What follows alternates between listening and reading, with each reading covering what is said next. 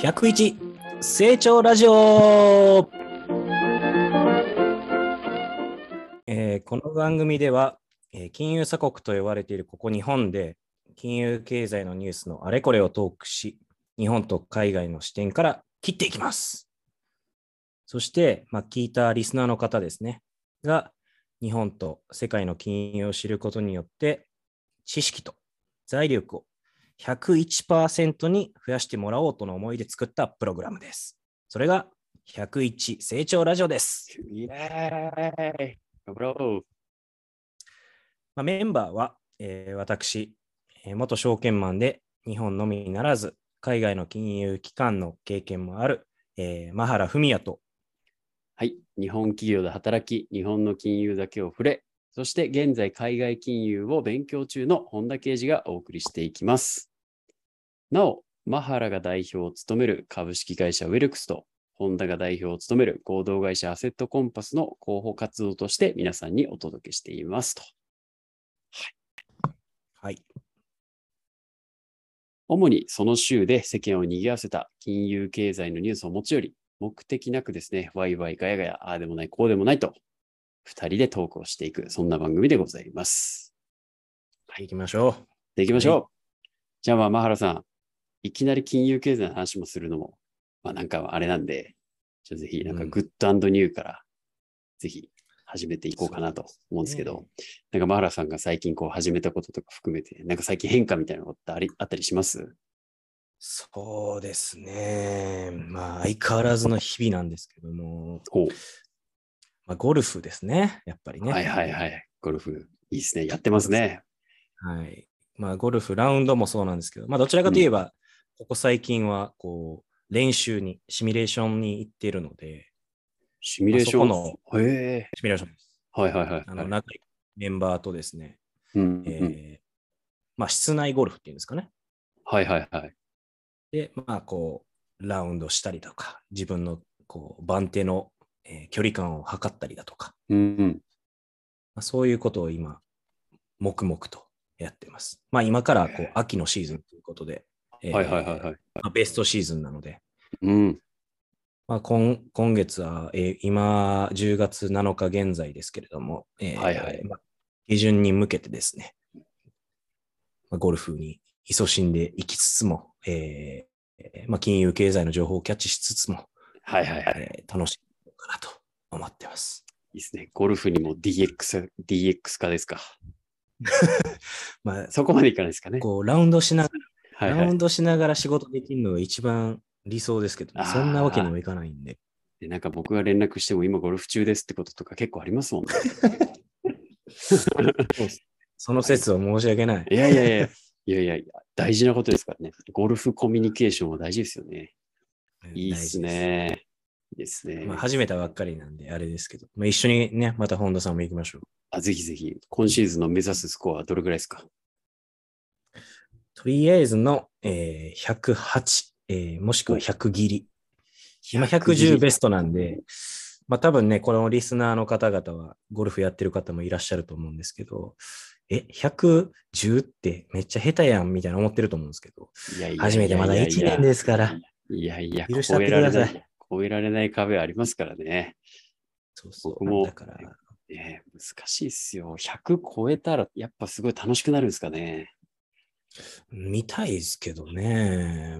まあ自分との戦いですよね。こう再現性がないゴルフのこうスポーツって、あんまないような気がするんで、確かにそれを、じゃあこうデジタルを使って今頑張ってると。頑張ります。いや、頑張りましょう。僕も頑張ろう練習。行ってないわ。頑張ろう。行きましょう。行きましょう。行きましょう。本田さんはなんか最近あるんですか？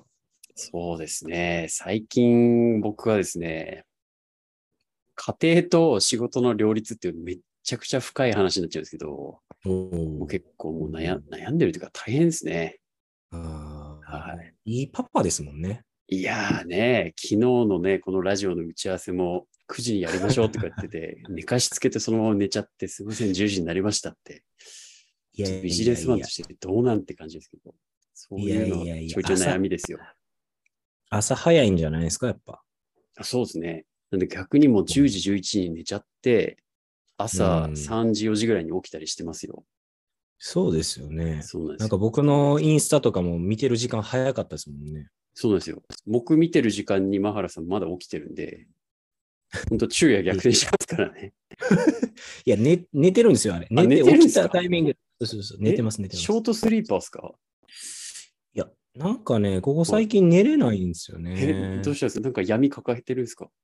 そう、なんかマーケット動きすぎてて、はいはいはい。あれ、これ、まあ、直接ね、そんな関係はないものの、うんうんこう、大きな相場が来てるというか、うん、相場が動かへんと逆に不安にもなるけど、動きすぎると不安になるっていう、もうどうしようもない、この 板挟み、なるほど。板挟み状態で、すごいですね。バリバリのもう証券マンっていう感じですね。そう、まあ元ですけどね、あそこまあ元は。でも本当うん金融マンって感じの悩みですね。そうだから今なんかね、はいまたこうロンロンドン時間、今日本時間の4時過ぎですけど、うんうんうん。まあ、やっぱりロンドン時間とかを考えると、今でロンドンで何時ですか？何時ですか？今日本16時ですよ。今、だから、ロンドンが8時とかなんですよね。8時間バックなんで、ああ、朝の8時ってことですね。朝8時です。うんうんうんうんなんで、まあ、うまあ、う僕の会社であの関係しているイギリスのヘッジファンドとかは、はいはい今の時間にこうお目覚め始めて連絡がバンバン来るっていう状況なんですよね。あじゃあちょうど今朝礼やってるんですね。あそうそうそうそう、そんな感じだから、そうなんだ。なるほど。だマーケットってほぼ24時間じゃないですか。まあ今日で言うと今日7日の金曜日っていう、うん日本で言うとうん Happy Friday ですけど、確かに飲みに行く時間ですよ。これからもう仕事納めですよ。じゃないですか。うんいやいやいや、みたいな。そもそも、まあロンドン、まあヨーロッパ閉まったら次ニューヨーク開いてっていう状況で、まあニューヨークが午前の3時、4時ぐらい、為替で言うと4時過ぎとかですかね。はいはいはいはい。まで、まで動いまあ土曜、日本時間の朝4時まで開いてるんで、まあそう考えると、こう、マーケットサイクルに影響されるのは仕方ないなっていう。まあ確かにどっかでは絶対日は昇ってますからね。地球にいる限り。そうなんですよ。だからまあ唯一土曜日はいのその朝から日曜はい日、はいはいはい。まあ、月曜日の朝にかけてが、まあ割とこう安息時間というか、なるほど。取引所も週末やらなくてよかったですね。そうなんですよ。まあだったらちょっと先物が動いてたりとか、うんうんうんうん。一番厄介なのが金曜日ですよね。おまあ金曜日に物事って結構起きやすいんですよ。うーん。大きなそのイベントごとというか、経済、経済政治の問題が起きたりとか。はいはいはいはい。で、そ週末またいで、月曜日に、えっと、日本株が売られるみたいなしょっちゅうあるんで。あ、なるほど。それってあれなんですか？金曜日にそういう会合とかいろんなのあるって、それ絶対終わったらみんな飲みに行くからそこに入れてません？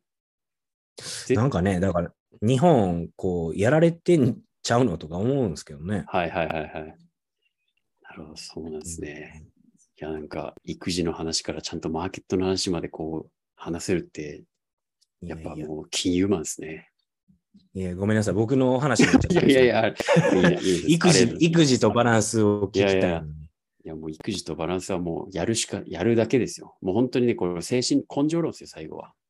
もうもういかにね、こう、会社でもいろいろこう、根回しすると思うんですけど、もううんいもう家でも一緒ですよ。こう妻にこう、いかにこう根回しをしてやるか。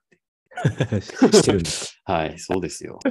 そうやって、こう、いかにこう、会社と育児を両立していくかっていうのは、やってる話ですよ。はいいや、もうこれ語り出したら終わった。え、何ですか？なん？あどうぞどうぞ。何人お子さんいるんでしたっけ？この3人ですよ。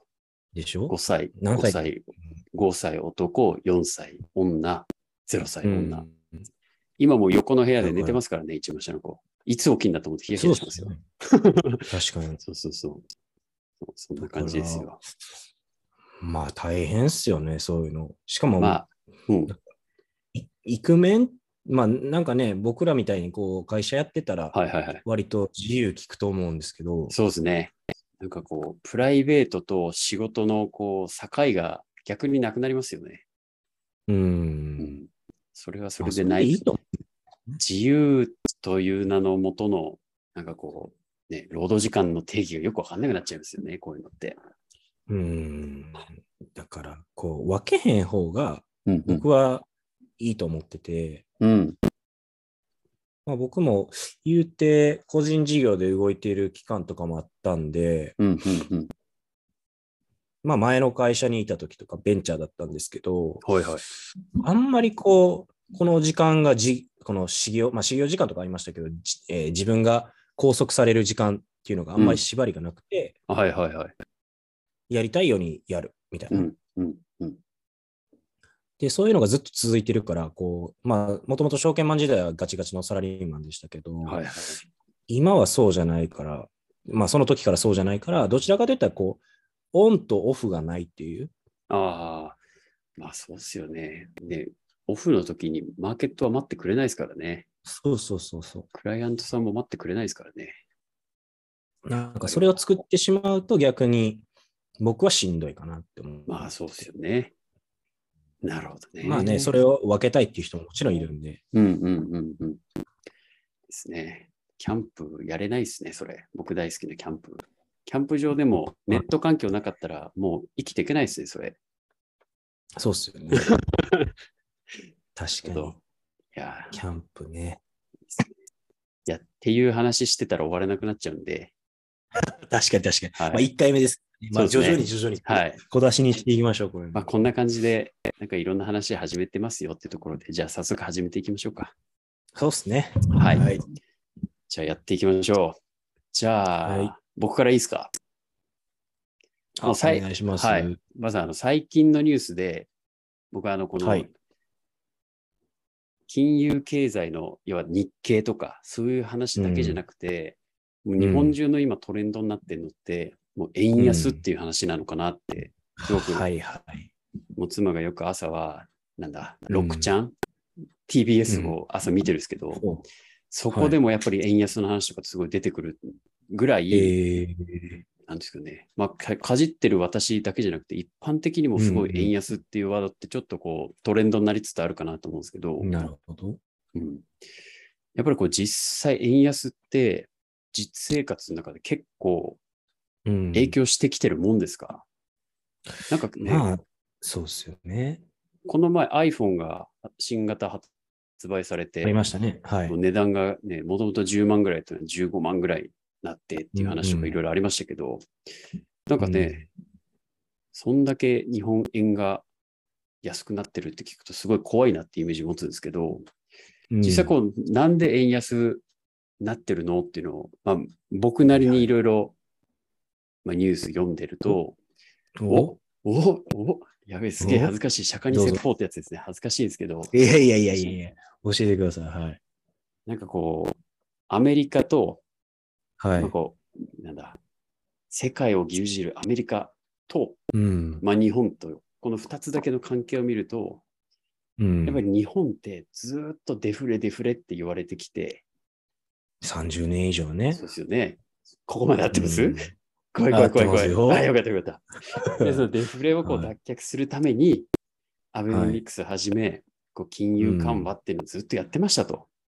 うん。で、やり続けてる中でコロナになってコロナが終わってきたけど、需要は戻らず、結局このままデフレは続いてしまうんじゃないかと恐れおののく日本うん。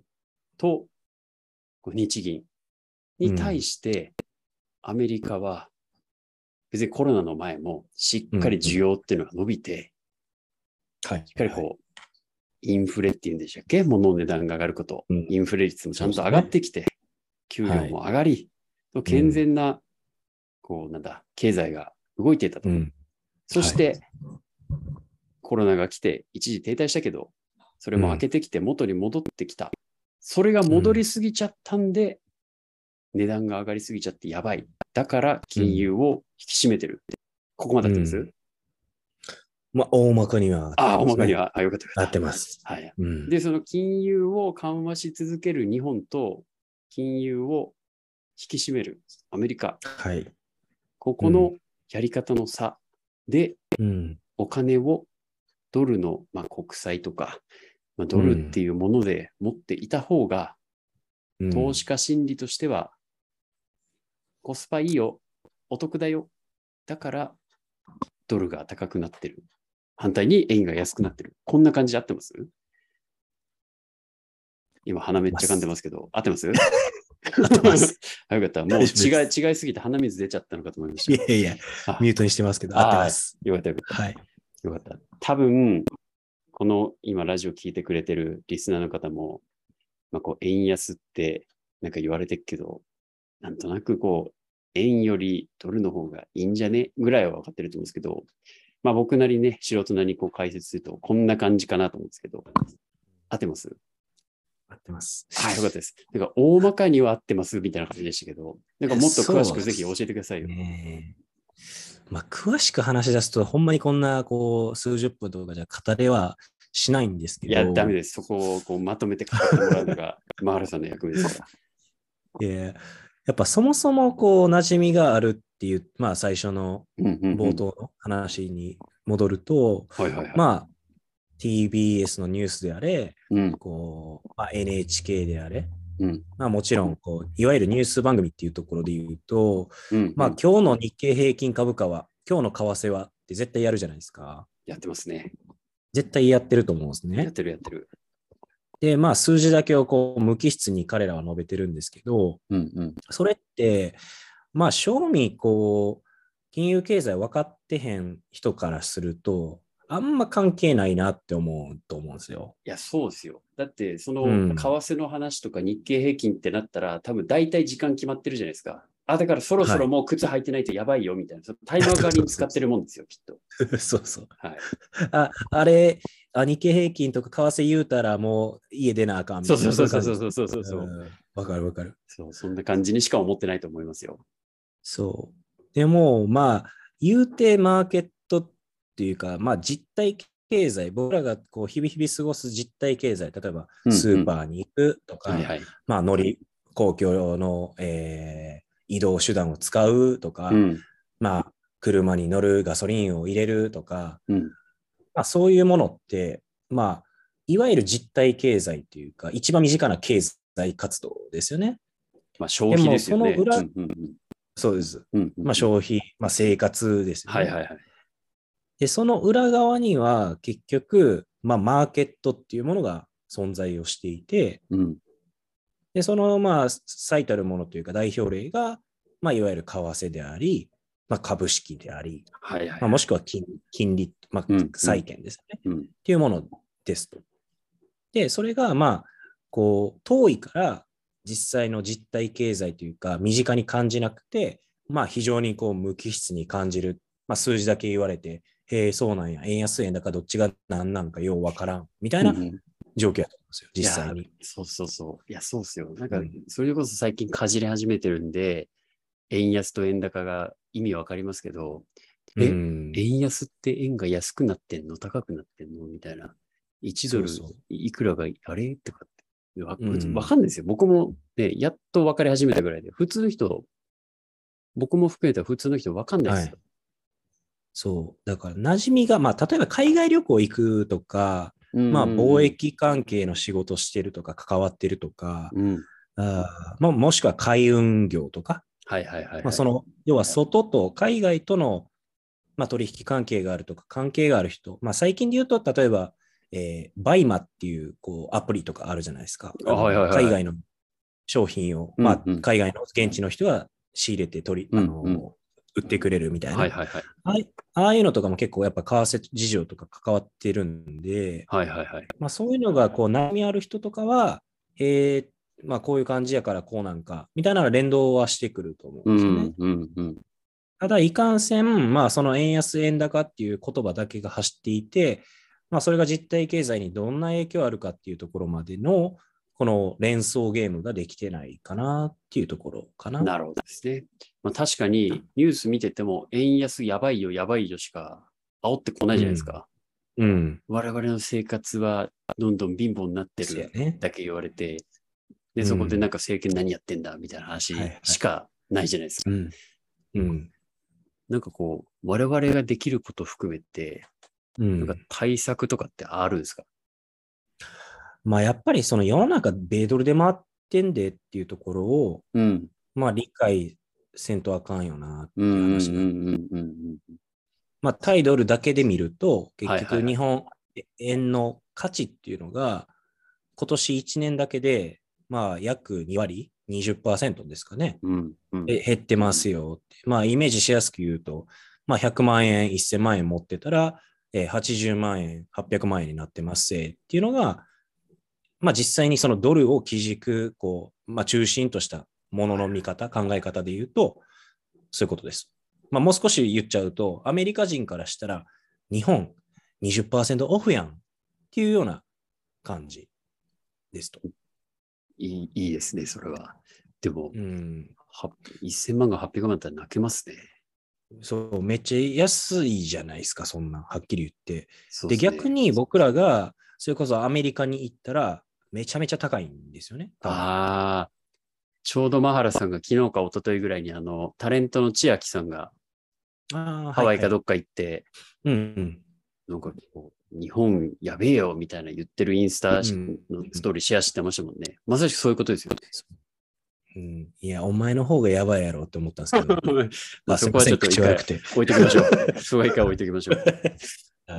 いや、例えば、そのアメリカやと、うんうん。うん、ラーメンって大体ドル換算で、まあ5ドル、5. 点、えーあ、えっと、5.2ドルかな。はいはいはいはい。で、トッピングしても、はいはい。えーまあ10ドルとか、まあうんうん。そんなもんなんですよね。で、日本ってじゃあ、ですね。うんうん。でかける言ったら145円やから、今1ドルあたり大体。はいはいはいはい。まあ10ドルと計算したらかけ10してくださいよと。1450円なわけじゃないですか。うん。うんで、まあ日本、東京でラーメン食べたとしても、まあまあ1000円いくかどうか。まあ900円とか。そうですね。そう、それぐらいなわけですよね。1500円のラーメンじゃあどた高えなと思いますよね。じゃないですか。で、うん同じ多分クオリティというか、アメリカの方が多分クオリティ悪いんで、おそらく。うんまあ、なんか、そのアメリカでラーメン事業をされてる方に申し訳イメージないでイメージの、イメージですよ、イメージねあくまでって。そうそうそう。なんで、まあそのね、材料、原材料がこう違ってたりっていうところで、まあ日本で作るよりか味が劣る可能性の方がやっぱり大きく高くて、うんうん。そういうことを考えると、同じクオリティ、同じ量、えー同じ、えーだと仮定をした場合はいはいはい。に、じゃあその値段の違いは何なのですか？まあ要は付加価値は何なのですかっていうことを考えれば、うん付加価値っていうよりも、そもそも為替の影響じゃないのって考えられますと。ああ、なるほど。同じものなのに値段が違うっていう観点で言うとってことですね。そうです、そうです。うんうんうんだから日本でい、まあ、ドル換算で食べられるとしたら、まあ、5ドルか6ドルで食べられるものが、はいはいはいアメリカに行けば、まあ、14ドルかかりますよ10。うん10ドル以上かかりますよ。で、じゃあその差額の数ドルって何なのって話じゃないですか。はいはい。まあ、それは結局やっぱ原材料の輸入であったりだとか、輸出であったり、貿易の部分。うんうんうんうん。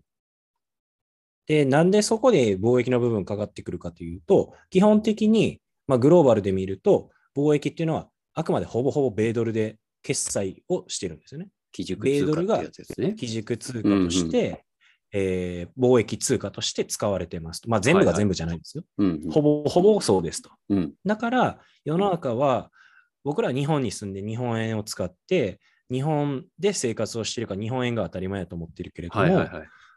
世の中的に言うと、まあ、米ドルを中心に考えた方が、こうより客観的に見やすくなるというか、えーまあ、国力であったり、国民の豊かさの、えーなんやろ上下じゃないけど、その強さ加減っていうのが分かってくるかなと。そうですよね。なんか、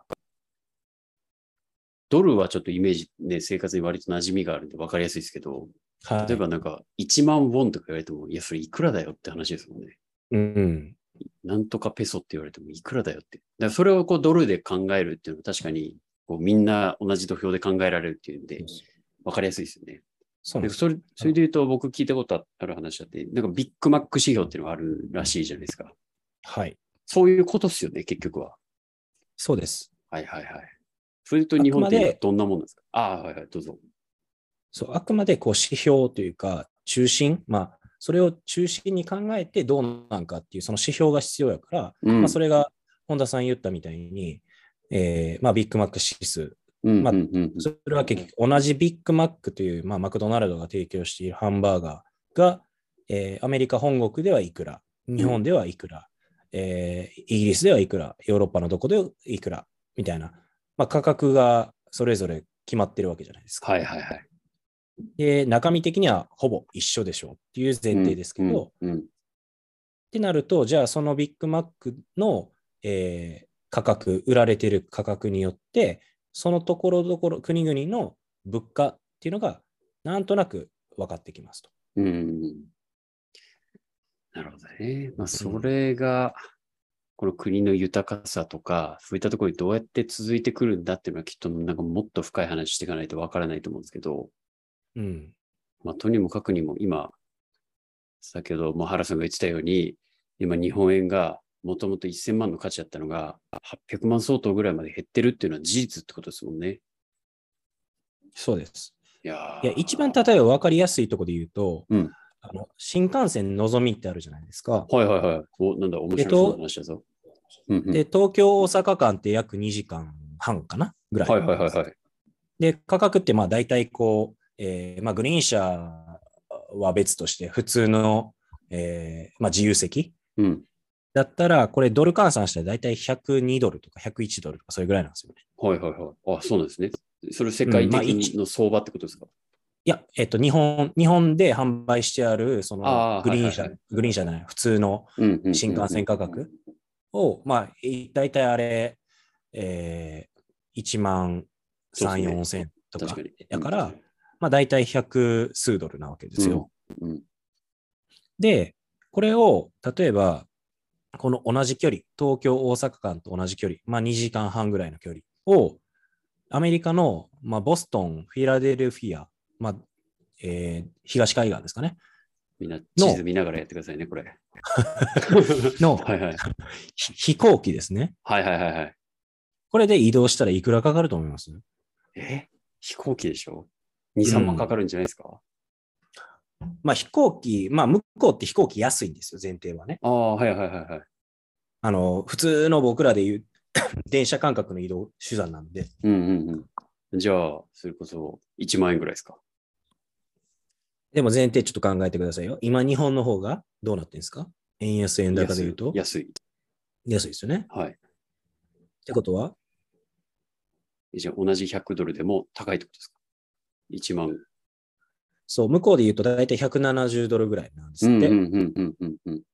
同じ距離を移動するにも。はいはいはいはい。ってことは、やっぱ日本って安いやんってああ、そもそもがね。確かに確かに。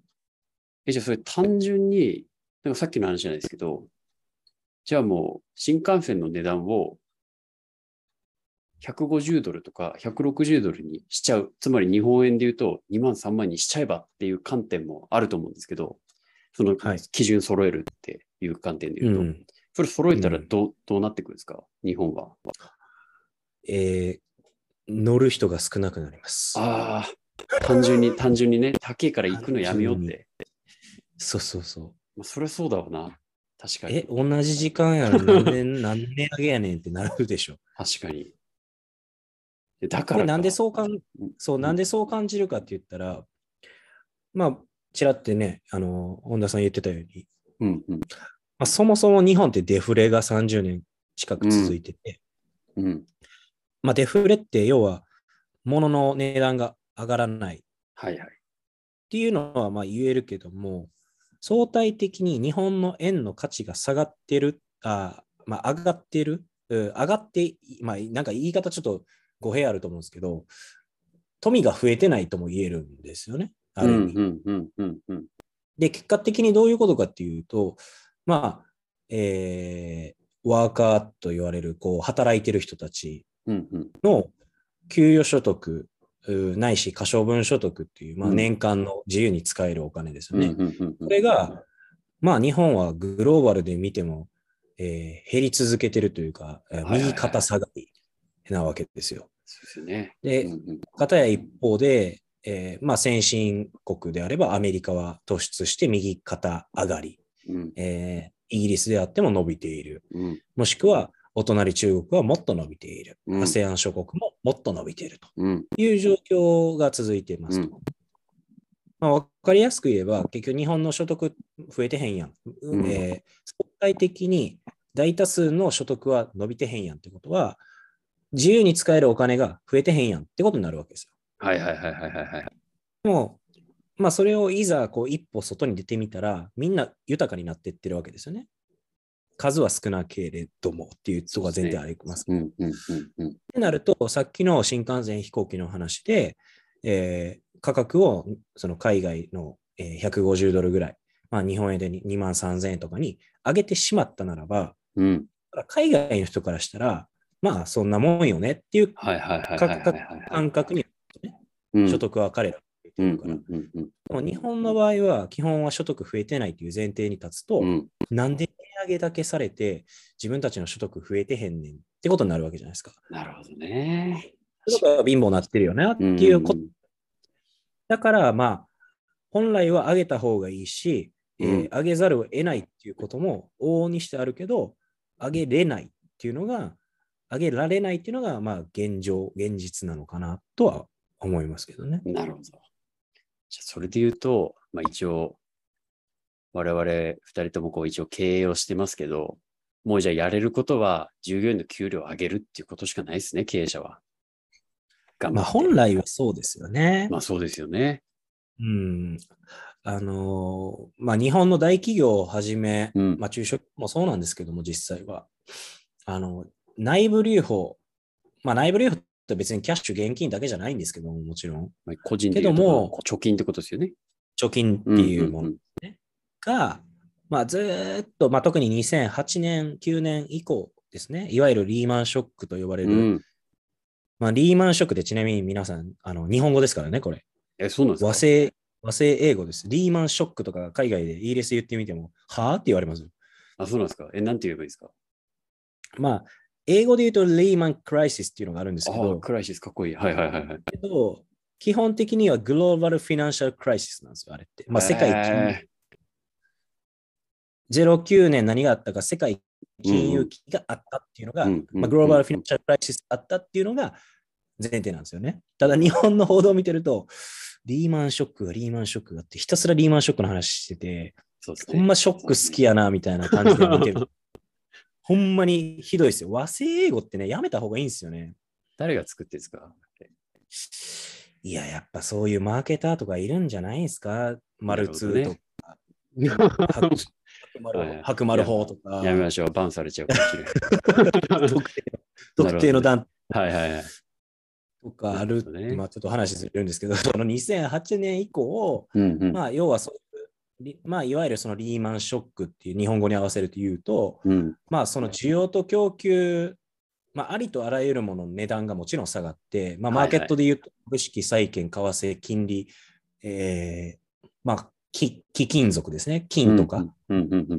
本来は分散投資って言われていて、それらを持ってたら別の動きするから、えーまあ、1個は助かるよ。まあ、言ったら、こう、なんですかね、卵を一つのカゴに盛るな論、はいはいはいはい。分散理論っていうのが、本来は、えー株が下がっても債券上がってる、もしくは金が上がってる、じゃあ2個助かってるから株下がってても相対的にトータルではプラスのが本来の考え方やのに、そうですね。リーマン、リーマンショックの時はそれが効かなかったんですよ。ほう。全部。全部さ、なすすべなし。なすすべなし。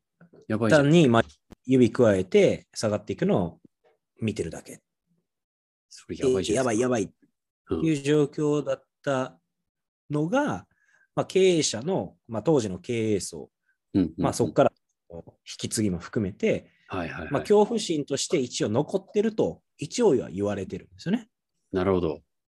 その、で、はいはいはい。そういうことですね。そう。で、結果、内部留保っていうその貯金ですよね。それが増え続けてるわけですよ。こんな怖いことがあったから同じ思いしたくないってことですね。そう。まあ、現金、キャッシュ is king ってね、みんな言うように、現金欲しいわけです。気持ちはわかるな。そうだから、まあ、そこから、こう、まあ、10年以上ですか？うん。まあ、現金を、まあ、利益は出てると。最終利益出ているけど、純利益上がってきてる、えーけれども、それを設備投資とか、うんないし、さっきのインフレとか、こう円安の話に戻ると、従業員に還元をしてない。深いな、読みが。なるほどね。まあ、ベア、ベア、ベアってね、あの、たまにこう、春闘だとかっつって、安倍さんがね、まだご存命の時にはいはいはいはい。ベースアップですね。ベベースアップでね。ベアって皆さん、クマじゃないですからね。そうですね。うんまあ、ベアマーケットとかね、ブルーマーケットって僕らはマーケットの話で言っちゃいますけど、ベアっていうのはベースアップの話ですから、うんうんうんまあ、基本給を上げろよっていう話ですよね。うん。それなんかこう、例えば、あ、うん。ごめんなさい。は途中で入っちゃいましたけど、その企業内部留保に対して、なんか投資を促すとかじゃなくて、なんかよく日本がマイナス金利とかって銀行に対してやってるじゃないですか。そういう政策を企業に対してできたりしないですか？こう内部留保、スナー的な。タンス預金 NG みたいまあ、それで言うと、うんあのーまあ、例えば内部留保に対して税金をかけますっていうようはいはない強気な、まあ、政府、内閣がまあ決めて、えー推し進めれば、まあ、税金取られるんやったら設備投資しようかとか、な。うんうんうん。ないし、まあ、えーその従業員に還元するんやったら、その分減税しますぜとか。まあ控除確かに税みたいなことを作れば、金は回ると思うんですけど、はいはい。まあそこは多分政治的な要件というか、まあ経営団連とか、あーまあそこら辺の絡みが多分あると思うんで、えー、癒着ですか？まあそりゃそうでしょあ、やばい、あんま癒着ないですかね。えー、そう癒なのか。う。ないじゃないですか。って考えると、やっぱり、うんまあ金だけ溜め込んで、で、まあよくあるように自社株買い、うーん。まあ、株価を上げる一つの政策ですよね。まあ、株の株数をで、えー株数が減れば株価っていうのが上がるんで、単純な話ですけど。ってなると、まあ、その、やってきたことっていうと、経営者層、まあ、要は株を持ってる層、まあ、うん投資家も含めてですね、はいはいはいはい。の、えー資産が増えただけなんですよね。ああ、なんか確かに、こうなんかこう、なんていうんですか、あの、貧富の差が開いたっていうのはそういうことなんですね。まさしくそういうところにつながってくるってことですか。そういうことです。だから、ね経営者ないし、株を持ってる、まあ、資産家たち、まあ、彼らは基本どの地域であっても、こう、白羽の矢が立って、うん。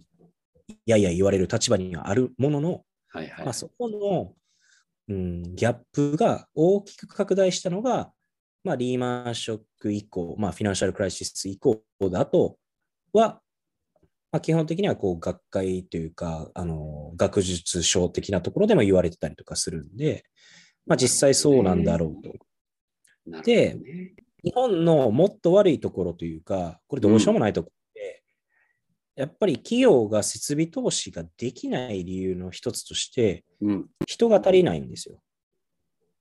人材、え、それどっちですか？つ人材もそうです。うんうん人口が減ってるわけです。はいはいはいはい、そもそもね。例えば工場を作るってなったら、ワーカーがいるわけ。うんうんうんうん、そうですね。頭数は、まあ、いるかもしれないけれども、実際にワークしてくれる人、働いてくれる実際の、えーヒューマンキャピタルっていうこう人的リソースですよね。は。おるかおらんかっていうと、まあ少なくなってるわけじゃないですか。はいはいはいはいはいはい。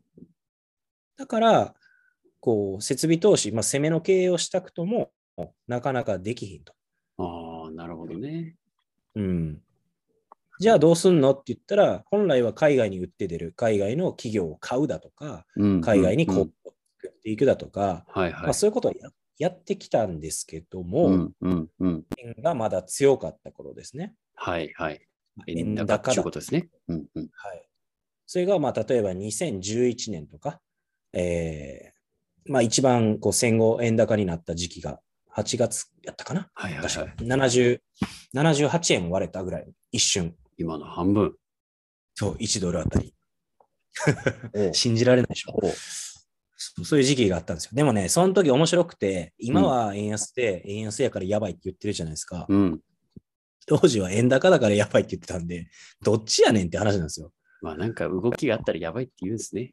そうそうそうそう。だから、頃合いというか、バランスではあるんで、まあ、需給というかね、うんうんうんうん。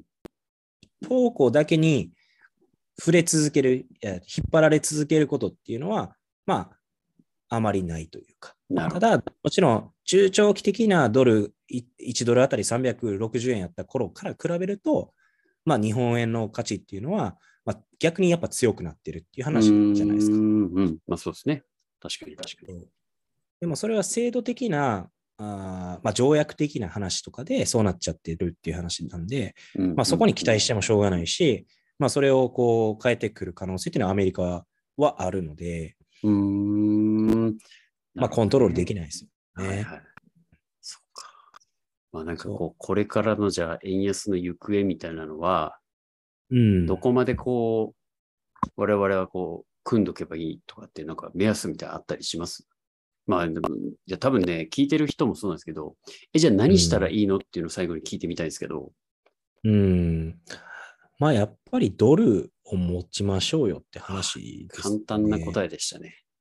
うん。ドドルまあ持つときって、じゃあ、極端な話ですけど、あの、じゃあ、なんかこう、ネット銀行とかで、ドル口座持つとか、そんな話でもいいですか？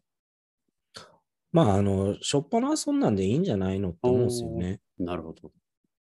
まあ、ただ、やっぱり、あの、コストを気にする人とかやったら、まあ、うんうんドル外貨預金と、うんえー、なんすか、ドル MMF やったらうんドル、MMF の方が、はい。まあ、税金的な面とかメリットがあるんで、ちょっと横文字もうちょっと直してもらっていいですか？ドル MMF。優しく言ってください。えーマネーマーケットファンドっていう。あ、えーもうちょっと噛みまあ砕いてください。主婦聞いてるんで。今の皆さん、マネーマーケットファンドですよ。はい。マネーマーケットファンドね。まあ、要は、あー金利がちょろっうんうんあんまり気持ちちょろってつくような、あーまあ、プールできる箱、うーん。箱っていうか、まあ、ファンドはいはい、はいなんですよね。と投資信託みたいなイメージもいいですか？そうです、そうです。まあ、一種の投資、なるほど。ファンドっていうのは、ファンドっていうのは投資信託なんで、うんほぼほぼ。うんうんそう。で、まあ、それであれば、税金面はちょろって安いかなって思いますけど、まあ、そんなんは別にそこまで気にする必要ないんで、うん。まあ、いかに、こう、外貨を持つかうん。です。なるほどね。いや極論それこはいそ、やっぱり日本円50%、うんえー米ドル50%持っておけば、うんうんうん。まあ資産が今ね、えー1000万円持ってますっていう人であれば、500万円は日うん本円、500万えー500万円分のドルを持っておけば、はいはいはいはい。まあシーソーがシーソーする。そうですね。そうそうあ、テレビやってもだ動くって。音声だからわかんねえわ。見えないんでね。はい 本田さん、ね今、シーソーの手やってくれましたけど、まあ、そういう話ですよ、極端な話は。なるほどね。いや、めちゃくちゃわかりやすい説明だったんじゃないですか、これ。